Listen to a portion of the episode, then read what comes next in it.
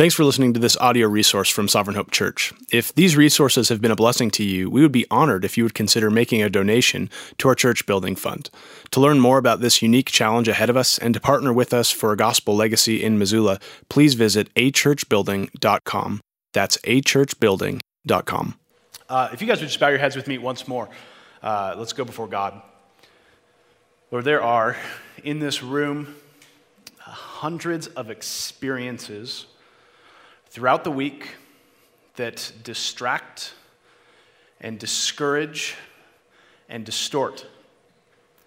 And Lord, when we come together as your people, uh, we come to uh, sometimes in ways that are gentle, to be massaged by your word where there is tension in our lives, and sometimes, uh, like an old rug, we get uh, hung up on a branch and beat with grace.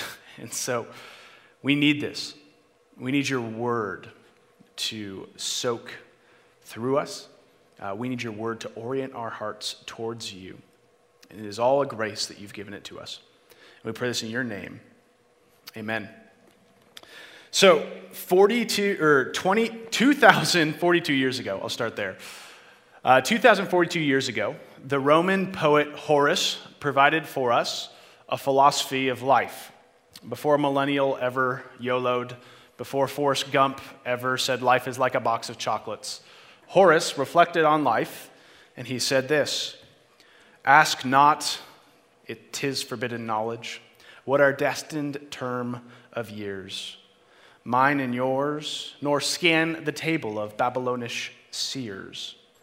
Better far to bear the future like the past, whether many winters to give or this our last. This that billows spend their strength against the shore. Strain your wisdom, life is short. Should hope be more? In the moment of our talking, envious time has ebbed away. Seize the present, trust tomorrow, even as little as you may. Well, most of us have probably never heard that poem. I don't think I had heard it in its context prior to this week. You have heard Horace's life philosophy, which is carpe diem. In the last line, seize the day, seize the present, enjoy the moment. And not too distant from our postmodern world today, Horace looks out to the world and he considers two things the randomness of life and the brevity of it. We don't know what's coming, but we know it's short. And in considering those two realities, he provides a conclusion. Seize the day, enjoy the moment, take the present, make the most of every opportunity. And interestingly enough, he's not too far removed from what God tells us in his word. Paul in the book of Ephesians says, Make the most of your time, for the days are wicked. Solomon encourages us in Ecclesiastes to enjoy life, to enjoy what is good, to enjoy what is hard, for this is what God has given to you. In our text today, Moses in the book of Deuteronomy is also calling God's people to consider today. In fact, 57 times in Moses' sermon in the book of Deuteronomy, he is calling them and calling us to consider today, to seize the moment. Why? Why is it that throughout Scripture, the God of the world is after the way in which we view our immediate? It's because what actually happens is when it comes to planning, when it comes to living, when it comes to engaging this world, each of us does what Horace did. We look out and we make some sort of consideration on what we see, and in light of what we see, we let that motivate our actions. We consider what we see and we act out of that consideration to the end that we want to make the most of our life. But what Solomon, what Paul, and what Moses today are communicating to us in the book of Deuteronomy is that if we have bad observations, poor considerations, everything we hope to have in our moment, in our seizing of the day, in the seek the adventure, will amount to nothing and you'll miss it all. You'll miss it all, even though that's what you spend all of your energy pursuing.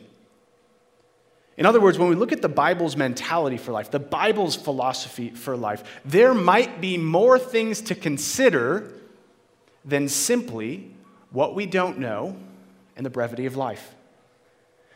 There might be more to consider when it comes to planning and experiencing life than your career. There might be more to consider when you weigh a life well lived than how many mountains you've climbed than how long you've been married, than if you've been married. It's not that any of those things don't matter, but it's that there might be things that matter more. There might be more to consider. My daughter has taken up climbing trees, and she looks at trees and she considers it and says, I can climb it. What she hasn't considered is what happens when she gets to the top. and for many of us, we run the same risk we consider part of what is true, but not all of what is true. And whenever we do that, we get ourselves into sticky situations. And Moses is looking at a people who are sitting across a river from the land of promise, the land of unending opportunities. And he's calling them to consider what matters, to consider the things that will lead to good things in this life. Out of all the things that matter, all the good things that God has given, these are what we want you to consider so that you might make the most of today. And today in Deuteronomy 11, if you have your Bibles, we'll be there. It's in the bulletin. We have Bibles in the back if you want to grab one. We're going to see three things that Moses is calling God's people, which I pray is you, uh, to consider. The first is that they would consider God. Second, that they would consider God's gift. And then, having those considerations in place, now consider today. Now consider how it is you might act. Moses wants God's people to think differently so that they might act differently, and we should ask ourselves why. Why do we care what Moses is saying? Why would the Israelites care about what Moses is saying? And that's because nine times in this sermon of Deuteronomy, Moses says, Listen to this so that you might live long in the land.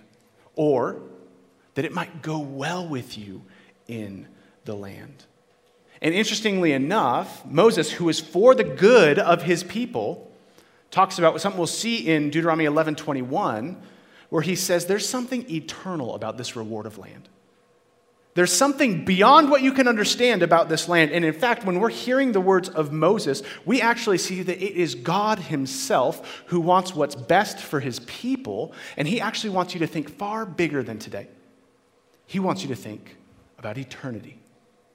And contrary to what the world might say, when Christians think about eternity, it's not to the neglect of today. It's not that these things don't matter, but what happens is we actually pull the weight of eternity into today and make decisions based off of that. And this is the first thing Moses wants you and the Israelites to consider when it comes to how we live. And the first is that we would learn, first and foremost, to consider God. Consider God. Read with me part of what Eric just read for you Deuteronomy 11, verses 1 through 7.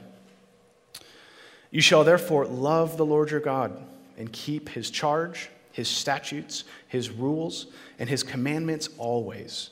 And consider today, since I'm not speaking to your children who have not seen or known it, consider the discipline of the Lord your God, his greatness, his mighty hand, and his outstretched arm his signs and his deeds that he did in Egypt to Pharaoh, the king of Egypt, and to all his land, and what he did to the army of Egypt, to their horses and to their chariots, and how he made the water of the Red Sea flow over them after, uh, as they pursued after you, how the Lord destroyed them to this day, and what he did to you in the wilderness until you came to this place and what he did to Dathan and Abiram, the sons of Eliab, son of Reuben, how the earth opened its mouth and swallowed them up with their households, their tents, and every living thing that followed them in the midst of all Israel.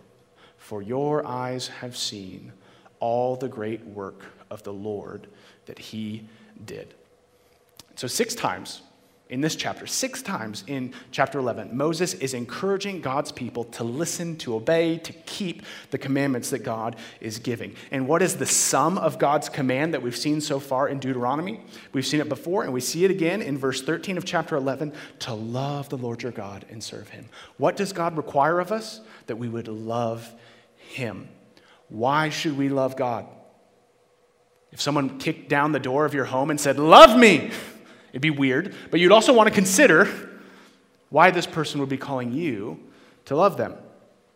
And Moses gives the first point Why should you consider God? And he says here, Because this God is the only God. There is no other God. And then he says, Consider what you, Israel, have seen. He gives them a little history lesson. What has happened recently in Israel's history that ought to cause Israel, in all things, to consider God? He gives four quick things. He says, Remember Egypt. Remember the signs, the 10 plagues I did to deliver you people without an army, without any political leverage, to deliver you from the mightiest nation on the face of the planet. Remember how I did that?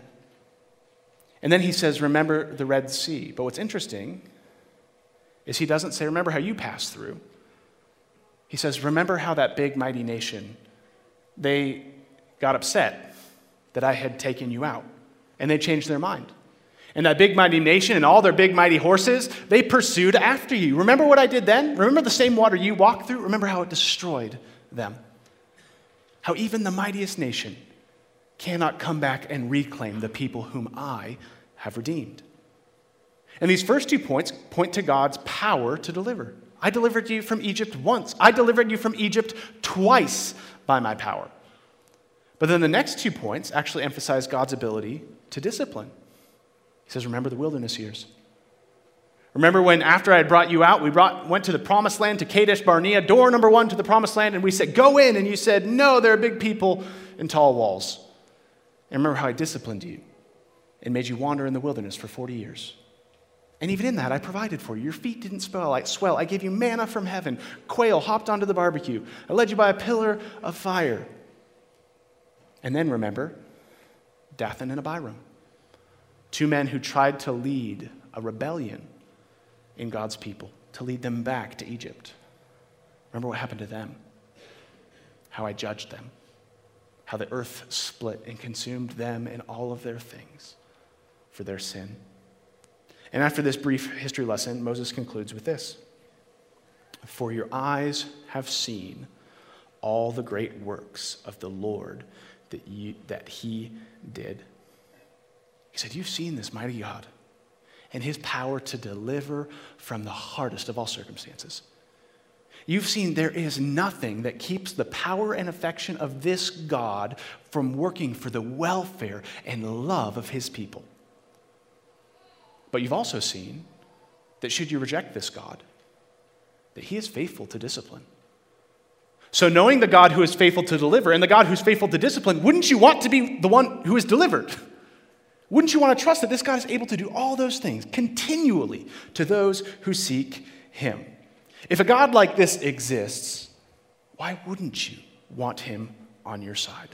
He is gracious to those who seek him, and he is just to those who reject him. At this point, we enter ourselves into this story. And maybe you've been that person when considering Christianity, or maybe you have a neighbor you've been sharing the gospel with, and you say, Man, if only God could cause Sweet Peaks ice cream to rain on their house during the day. Then they'll know. Then they'll know that this God is God. Sweet, salty caramel ice cream raining from heaven.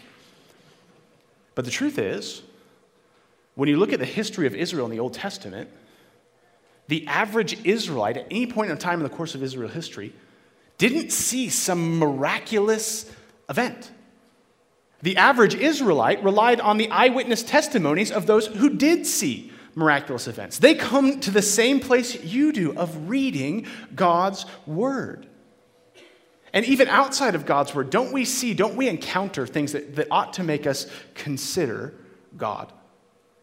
As we explore nature, the depths of space, the complexity of the human body, the transcendent experience of seeing a beautiful piece of art or hearing a beautiful piece of music or eating a Chick fil A sandwich, and we come to grips with the reality that there's something bigger than us. Doesn't the whole of our existence show that we are not made to be satisfied in and of ourselves?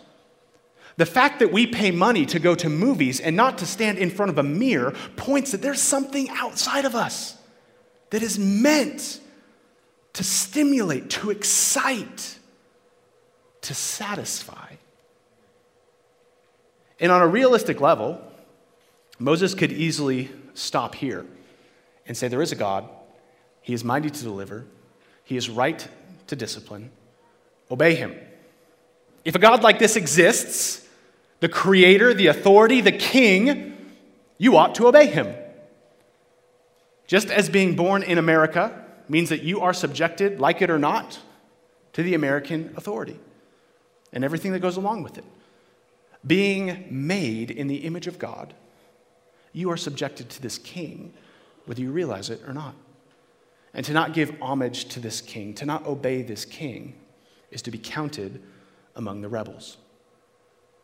And every time, Paul says in Romans chapter 1, we look at this great place we live and we see the fingerprints of God everywhere, we encounter the transcendent experience of nature, you are seeing that there is a God. There is something bigger than you. And but our hearts, Paul says, they reject it. Instead of seeing God through creation, our eyes only try to see God in creation. We try to find God in what He has created instead of letting what God has created lead us to the God who's created. That's the problem of our broken heart. We can't on our own see this God. But this is why when you focus on what Moses is saying, he's saying, look at what he's did. And what does that lead us to? Listen to his word. God speaks to us. He doesn't just exist and drop hints of himself everywhere. He gets a bullhorn and speaks to our heart. He says, Here I am. Listen to me. I am a God who is righteous and pure, but I am also a God who is good and desires to give good things to his people. His word reveals not only that he exists, but the kind of God he is, that he is gracious to redeem and just to discipline. What he wants God's people to know is not just that God exists, but the second point, to consider God's gift. Consider that God exists and consider the gift that God gives. And in this context, it's the promised land. Moses is preparing his people who have been by grace brought out of Egypt to obey God's law so that they might live in the promised land. And he wants them specifically to know two things about the land, two things that we're going to address here, kind of two subpoints. First, he wants them to see that the land is unique from anything else. The land that God is giving, the gift that God is giving, is unique from anything else in all the world. But then, second, he wants them to see that the land is unique in its relationship to God. The land is unique from the world, and it is unique towards God. In looking at uniqueness from the world, look at verses 8 through 12. You shall therefore keep the whole commandment that I command you today, that you may be strong and go in and take possession of the land you're going over to possess and that you may live long in the land that the Lord swore to your fathers to give to them and to their offspring, a land flowing with milk and honey. For the land that you're entering to take possession of is not like the land of Egypt from which you've come, where you sowed your seed and irrigated it like a garden of vegetables. But the land you are going over to possess is a land of hills and valleys, which drinks water by the rain from heaven, a land that the Lord your God cares for. The eyes of the Lord your God are always upon it, from beginning of the year to the end of the year. So, with Deuteronomy 11 ringing in our minds, what we just read, remember Dathan and Abiram, who he just talked about. Consider what they said during their rebellion in Numbers 16, in contrast to what Moses is now saying. So this is Numbers 16, verses 12 through 14. And Moses sent to call Dathan and Abiram, the sons of Eliab. And they said, so this is them saying to Moses, We will not come up. We will not come to you. Is it a small thing you have brought us up out of the land flowing with milk and honey?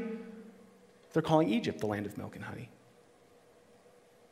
nor given us inheritance of fields and vineyards.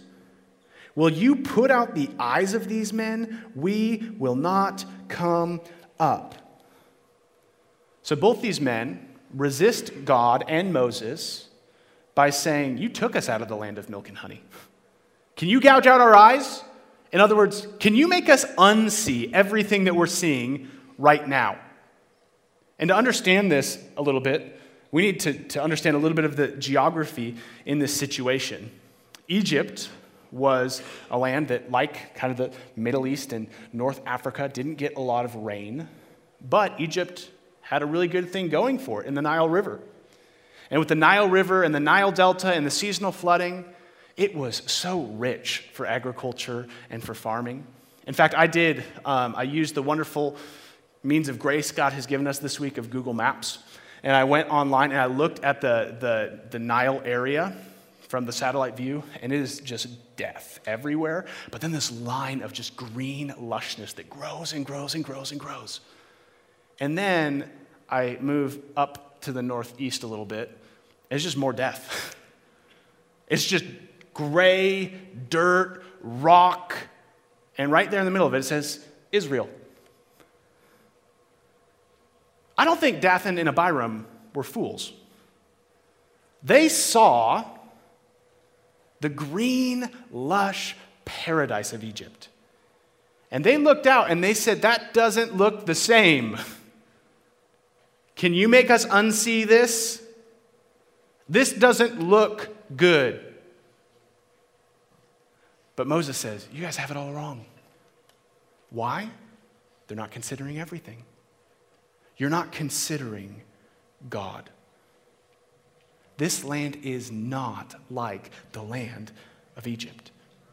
It's like nothing you've ever experienced. It doesn't look at all like the land that you built as a slave in Egypt, because this is a land that God builds. In Egypt, you had to irrigate. You got water from the Nile, you built aqueducts, you sent it out into the countryside. In this land, God is the gardener. God is the one who brings rain from heaven. You don't have to worry about moving your sprinklers in the promised land because God is going to do it. God cares for this land. It's not the land that's special, it's the God of the land that's special. It's unlike anything you've ever seen, people of Israel. I read a book, congratulations to me, the other day, uh, and, the, and in it, the author made a statement that one of the primary shaping forces in geopolitical politics is air conditioning. Air conditioning. He says in the mid 1900s, when air conditioning was made accessible and affordable at a broad level, there was a huge amount of conservative people who lived in the North, conservative politically, who now moved to the climate controlled comforts of Florida. And from the mid 1900s on, Florida had, or prior to the mid 1900s, Florida had elected, given its electoral votes to a Republican president four times.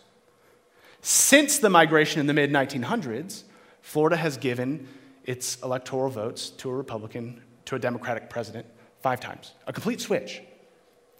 And if you want to look at the course of most recent American politics, the last four years, whomever it is that Florida gives its electoral college votes to has won the election, the last few election cycles. More than that, he says typically the, the metropolitan areas of the world that controlled global politics, like New York and London, are now being rivaled by the new megacities.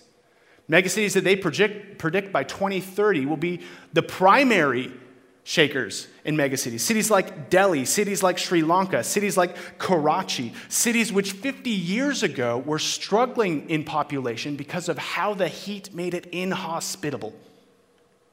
But now, people are moving there and gathering there and voting there and creating product there and trading there. The entire global economy is being changed by air conditioning.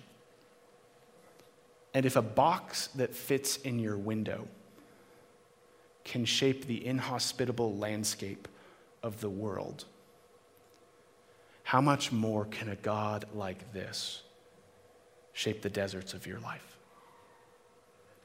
how much more change can a God who exists and gives good gifts to his people change your life?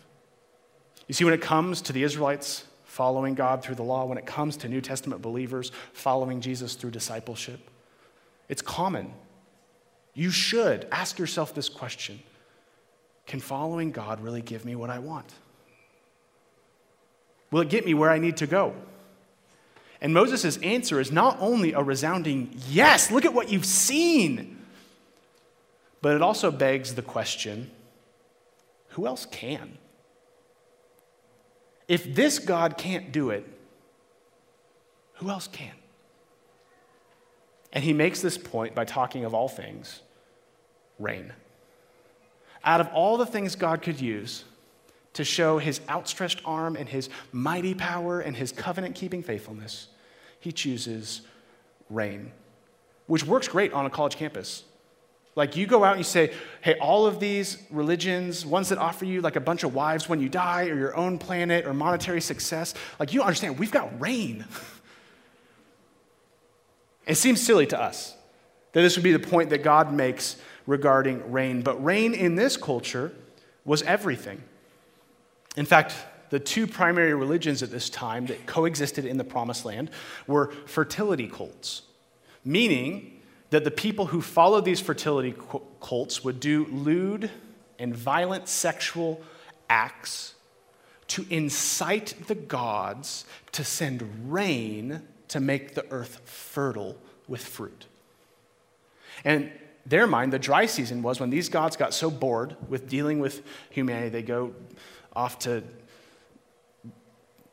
underworld Las Vegas or something like that. Wherever they go, they're like winter like snowbirds. They leave and during that time, the people get anxious. They see the fertility has moved away, so they do more panic stricken rituals, trying to convince these gods to come back so that they could have fruit, so that they could have rain. They understood that if there was no rain, there was no food. If there was no food, there was no produce. If there's no produce, there's no economy. If there's no economy, there's no food. If there's no economy, there's no home. If there's no economy, there's no safety. If there's no, no economy, there's no security.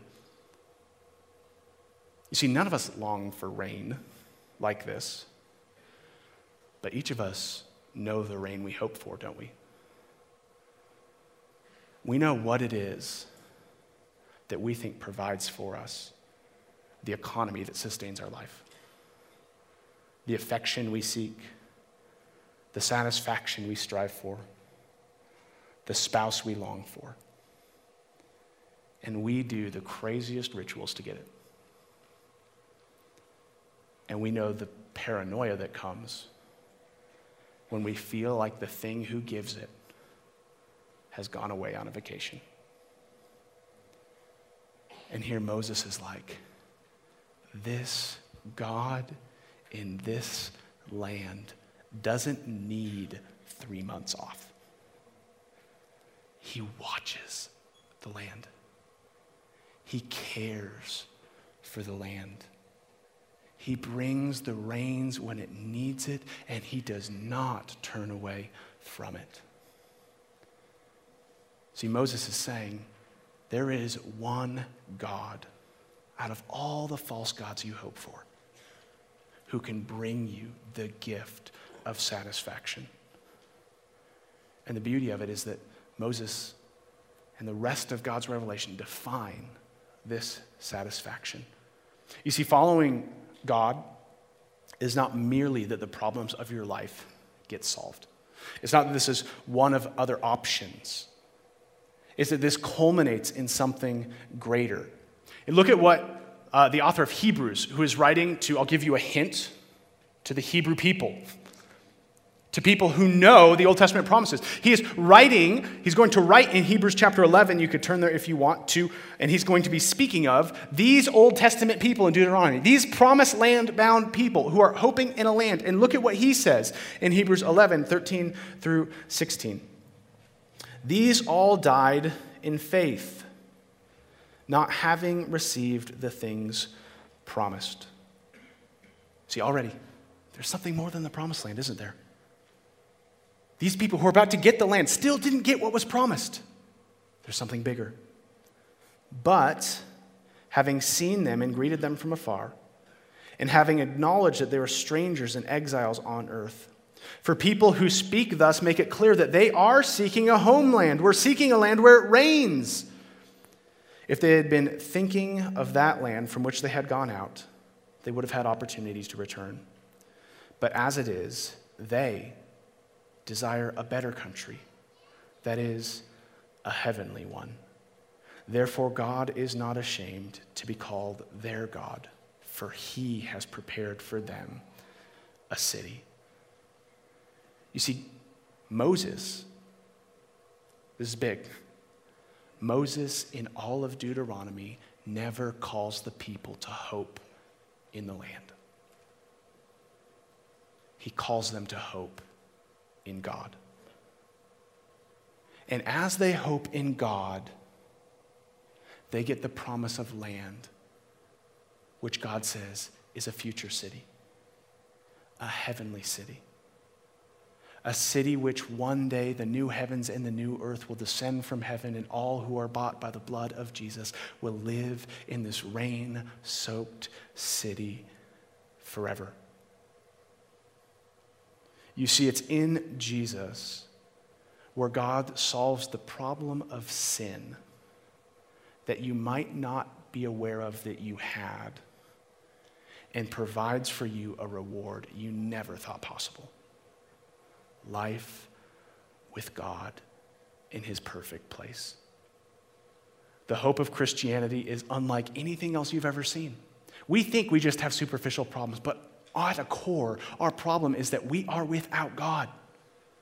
And God is calling us to Him. God is not one option among many for satisfaction, for meeting worldly needs. God is the only option in this world to solve our greatest need.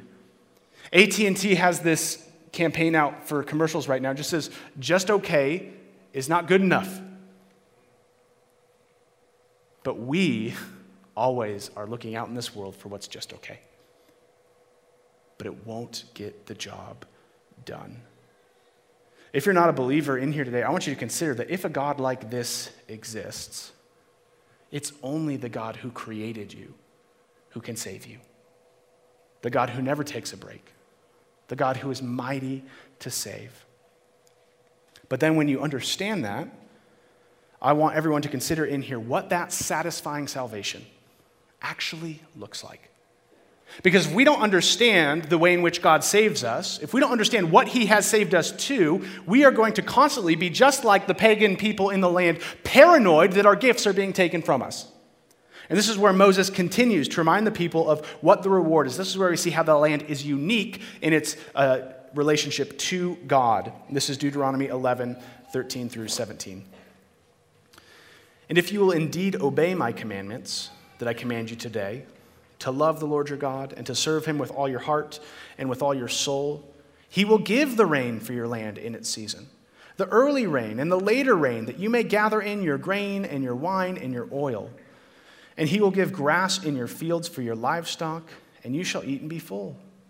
Take care lest your heart be deceived, and you turn aside and serve other gods and worship them. Then the anger of the Lord will be kindled against you he will shut up the heavens, so there'll be no rain, and the land will yield no fruit, and you will perish quickly off the good land that the Lord your God is giving you. So here we see the, giftedness of God's gift. I'm going to give you rain, but I can take it away. I'm going to give you produce, but I can take it away. I'm going to give you the land, but I can wipe you off of it. Why would God do that? Because look back at Deuteronomy 11 16. Take care lest your heart be deceived.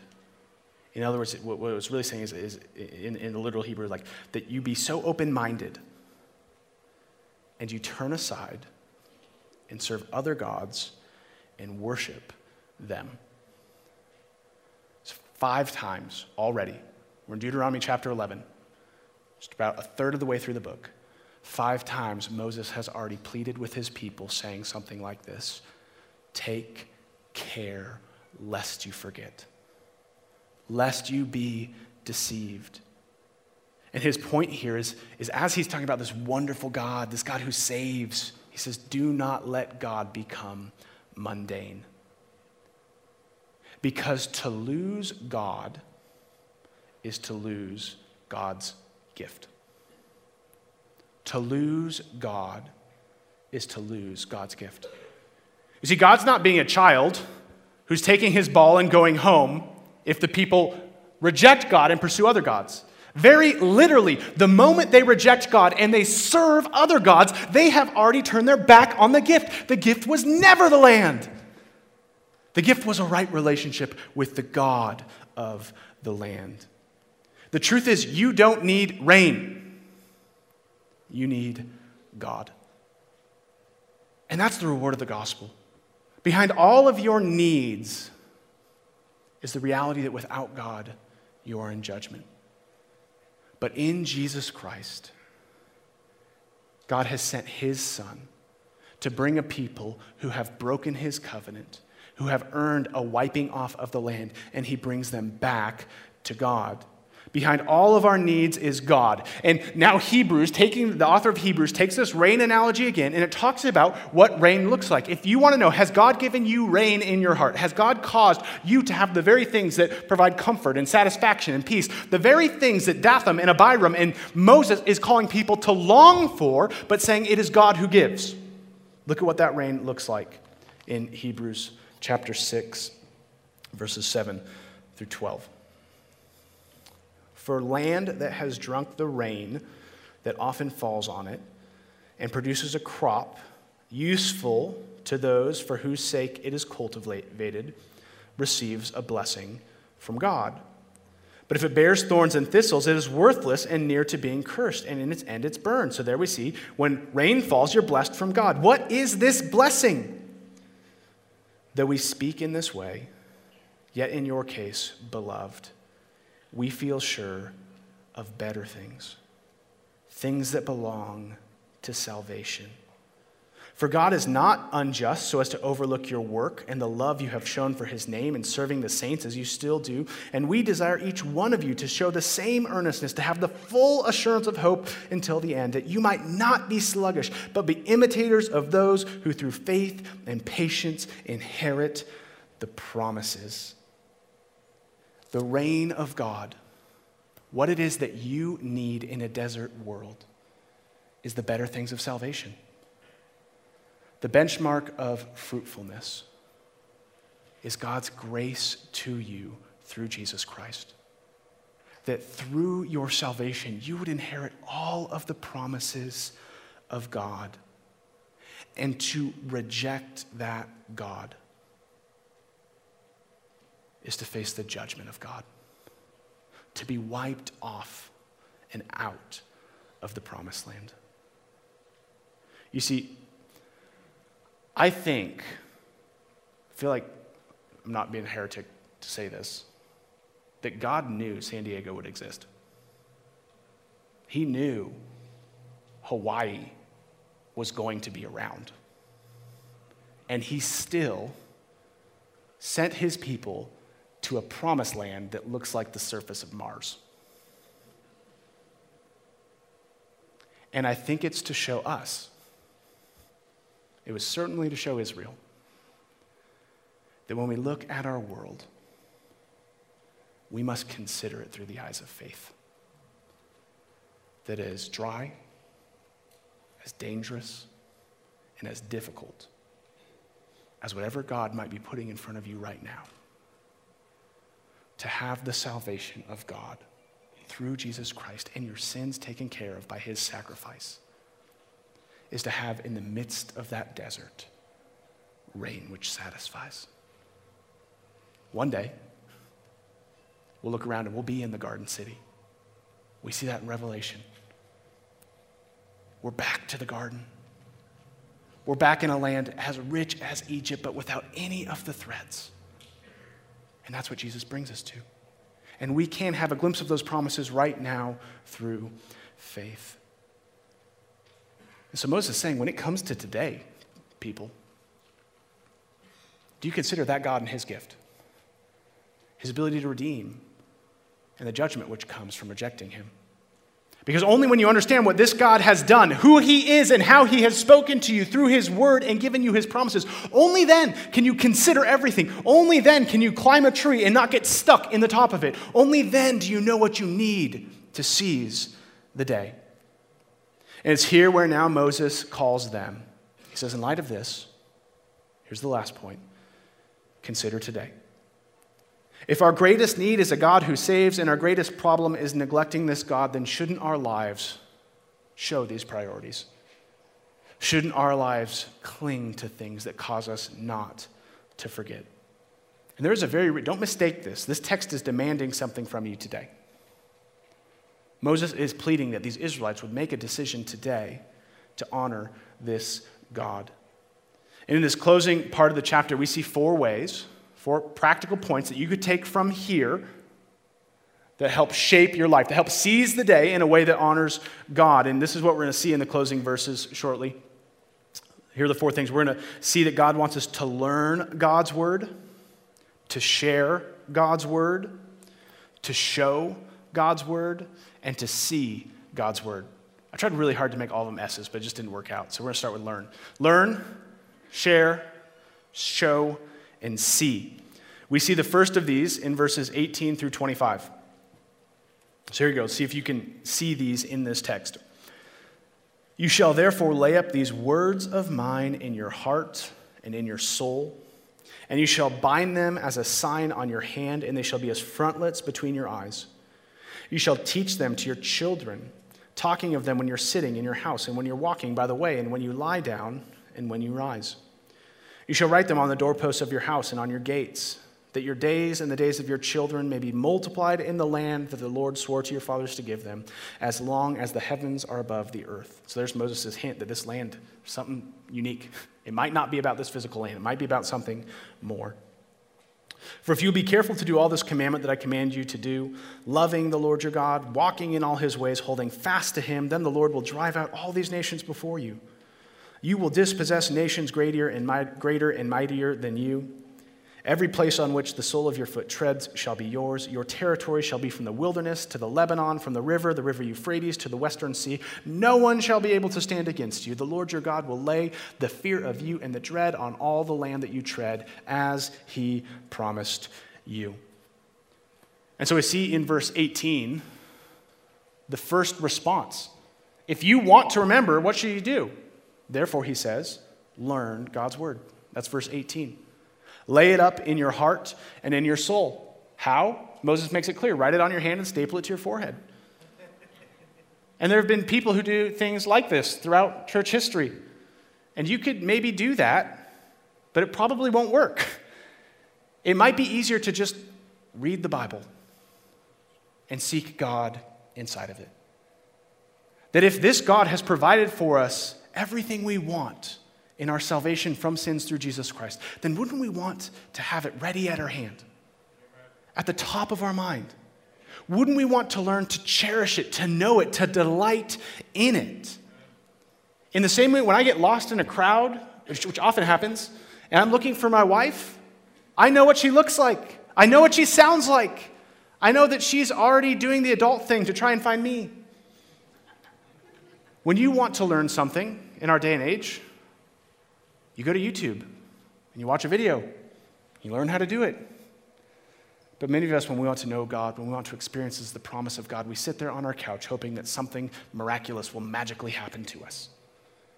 God has shown us Himself, He has given us His promise. He is speaking to us. And so you'll hear more about this later, but starting in the new year, we have a Bible reading plan that we're going to give to all of us. I'm going to encourage our whole church to do it together so that we might remind each other that when we're not hearing God in the Word, we could make our own bullhorn and yell at each other through God's Word. To learn that. And that's what transitions then to the second point. When we learn it, we also learn to share God's Word, right? Deuteronomy 11 19. You shall teach them to your children talking of them when you're sitting in your house and when you're walking by the way and when you lie down and when you rise. Share it with your children. Share it on the way to work. Share it when you're at work. Share it when you're going to bed. Share it all the time. This is, uh, if you go back and you look at Deuteronomy 6, I think starting in verse 4, this text we're looking at in Deuteronomy 11 is almost verbatim of what's said there. And that passage of Deuteronomy 6 is a really uh, important passage to Jews today. It's called the Shema, which is the Hebrew word for hear. Hear, O Israel, the Lord, the Lord our God is one. You shall love the Lord with all your heart, soul, mind, strength. They go on to recite all these things that you should do. Twice a day. Every Jew recites that. People, those Jews are still waiting for their promise. But Christians, we have seen the promise of God in Jesus Christ. Shouldn't we who have seen the full revelation of Moses' promises in Jesus be more ready to share this with our world? Shouldn't we want others to see? Shouldn't we want to remind ourselves? Because actually, when we share the gospel with people, two things happen. One, we get better at it. Evangelism is hard, it's difficult. We stumble over our words. Every time I share the gospel with someone, I go home and I'm like, I sound like an idiot. But you know what? God was really pleased by it. And the more we share it, the clearer it becomes. The more we practice sharing God's word, the more comfortable we become doing it. It becomes more clear to us. But also, here's the wonderful thing is we're not sharing mere words. We are not transferring mere information. We speak the power of God. Which means as our children, as our coworkers, as our neighbors hear it by God's grace, some of them will be dead men brought to life. And we will say, "Who is this God?" that does such mighty things, to have seen his outstretched arm and his mercy. And if it worked for them, it's certainly going to continue to work for me. Share God's word with those who are around you. And then we see, lastly, in just this part, that he wants us to show God's word. Verse 20 You shall write them on the doorposts of your house and on your gates. Get all bumper stickers, cover your car, drive down the street, wear only Christian clothing. No, that's not necessarily what he's talking about here. But what he is talking about, in here, when you go into someone's house, when you go into their city, when someone visits your, your community group or your house or sits with you at lunch, they should notice there is something unique here. That this is different. Last week, we looked at Moses' command, this odd command, which only God does in Jesus Christ, to circumcise hearts. And those who have circumcised hearts ought to also have circumcised homes, habits, and hopes. It should be different. It should be unique. It should be set apart. And so I encourage you, those who are meeting in community groups this week, what does it look like for your community group to show God's word? To be something that's not like a Kiwanis club or a social hour or a play date, but to be something where at its root, those who are here are different. They have a Hebrews 11 hope, not in this city, but in a city which is yet to come. And here's the thing is when we hear these commands, we're, we're so arrogant. Um, I am. I won't put it on you. I'm so arrogant. When I hear these, I'm like, well, of course God wants me to do this. He needs me to do this. He needs me to share the gospel. He needs me to show the gospel because if not me, no one, nothing's happening for the church, right? But that's not the point. Remember, it says, if you forget these things, you're in danger. Therefore, do these things. These things are not because God needs your help. These things are because God desires your good. He wants you to be reminded of His goodness every day so that you don't get distracted by the gifts that God gives and pursue other false gods. He wants you to know that this God is good. So, to de- neglect these, if you are wrestling with your walk with God, do these things. These don't make you saved, but these remind you of the goodness that God has given you in the gospel. This is the start to experiencing God's goodness that it might endure you. But in the last point, Moses gives in closing there's no command to do at all. This is where Moses calls us to see God's word. Deuteronomy 11, 26 through 32. See, I am setting before you today a blessing and a curse. The blessing if you obey the commandments of the Lord your God, which I command you today, and the curse if you do not obey the commandments of the Lord your God, but turn aside from the way I'm commanding you today and go after other gods that you have not known. And when the Lord your God brings you into the land, says, bring you into the promised land, and you're entering to take possession of it, you shall set the blessing on Mount Gerizim and the curse on Mount Ebal. Are they not beyond the Jordan, west of the road, towards the going down of the sun, in the land of the Canaanites who live in the Arabah, opposite Gilgal, beside the oak of Moriah? Why is he including that? He's like, You guys know these mountains. They've got addresses. For you are to cross over the Jordan and go in to take possession of the land the Lord your God is giving you. And when you possess it and live in it, you shall be careful to do all the statutes and rules I am setting before you today. So, Deuteronomy 27, when we get there, we're going to see this kind of odd illustration laid out. Most, you've ever been numbered at PE, like 1, 2, 1, 2, 1, 2? Well, this one's like blessing, curse, blessing, curse, blessing, curse. Moses goes through the whole people, and uh, the lucky ones get to go up on Gerizim and, and, be the representative of the blessing. The other ones get to go on Mount Ebal and be the representatives of the curse. And why is he doing this really odd thing? Because he wants his people to know that as physical as these mountains are, as real as they stand there today, so is the choice you have every day in the promised land. When you look to the east, you see those mountains, you see blessing, and you see curse. When you have guests who come into Missoula and they drive from the airport straight down Broadway, what's the first question they ask? What's the L and the M? And you explain it to them. This is what Moses is doing with these mountains. That you might know God has offered you something. Who will you choose? Will you obey? In Missoula, we've got those two mountains. And maybe it's a good reminder for you. Maybe it's a good teaching point for your kids today to actually talk about those two mountains in the context of God's blessing and God's curse. But there is actually something more certain, more clear, more prominent that the gospel tells us to look at when it comes to understanding and seeing God's blessing and God's curse. And that's the cross of Jesus Christ. On the cross of Jesus, we see so clearly the curse of sin. The sin that Moses talks about a sin which is not murderous, a sin that is not embezzling, a sin that is none of the superficial sins that we see in our society, but a sin of lovelessness towards God, which demands death. But on the cross, we see the blessing of God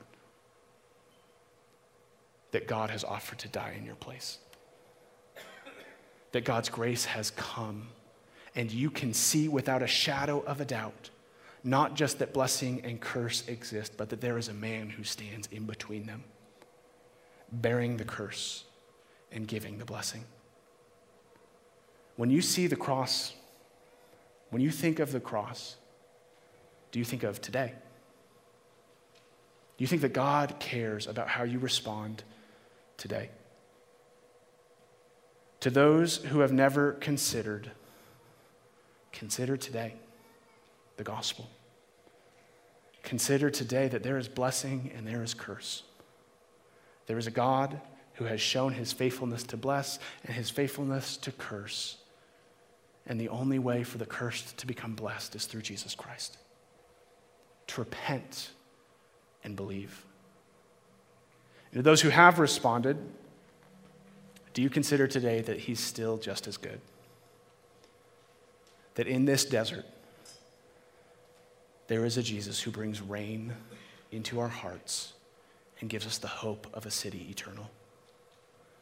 When sin is so near and the sun is so hot, we can say, I know the blessing because I've seen it.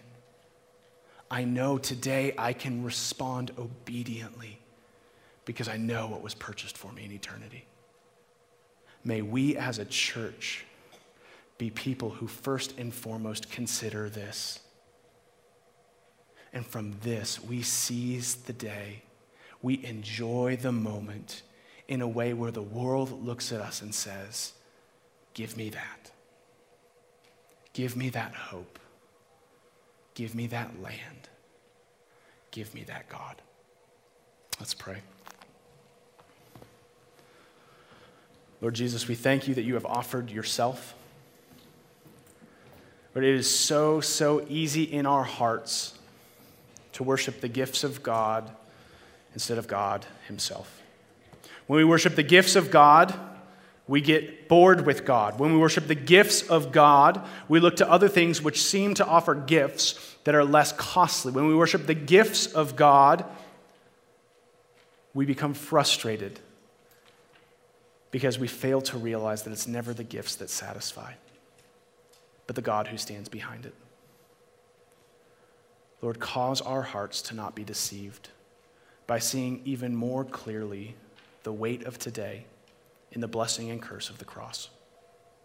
Make us a people motivated to learn, to share, to show, and to see your word so that it might go well with us and with our children and with our city and with the nations for your glory and for our good. We praise in your name. Amen.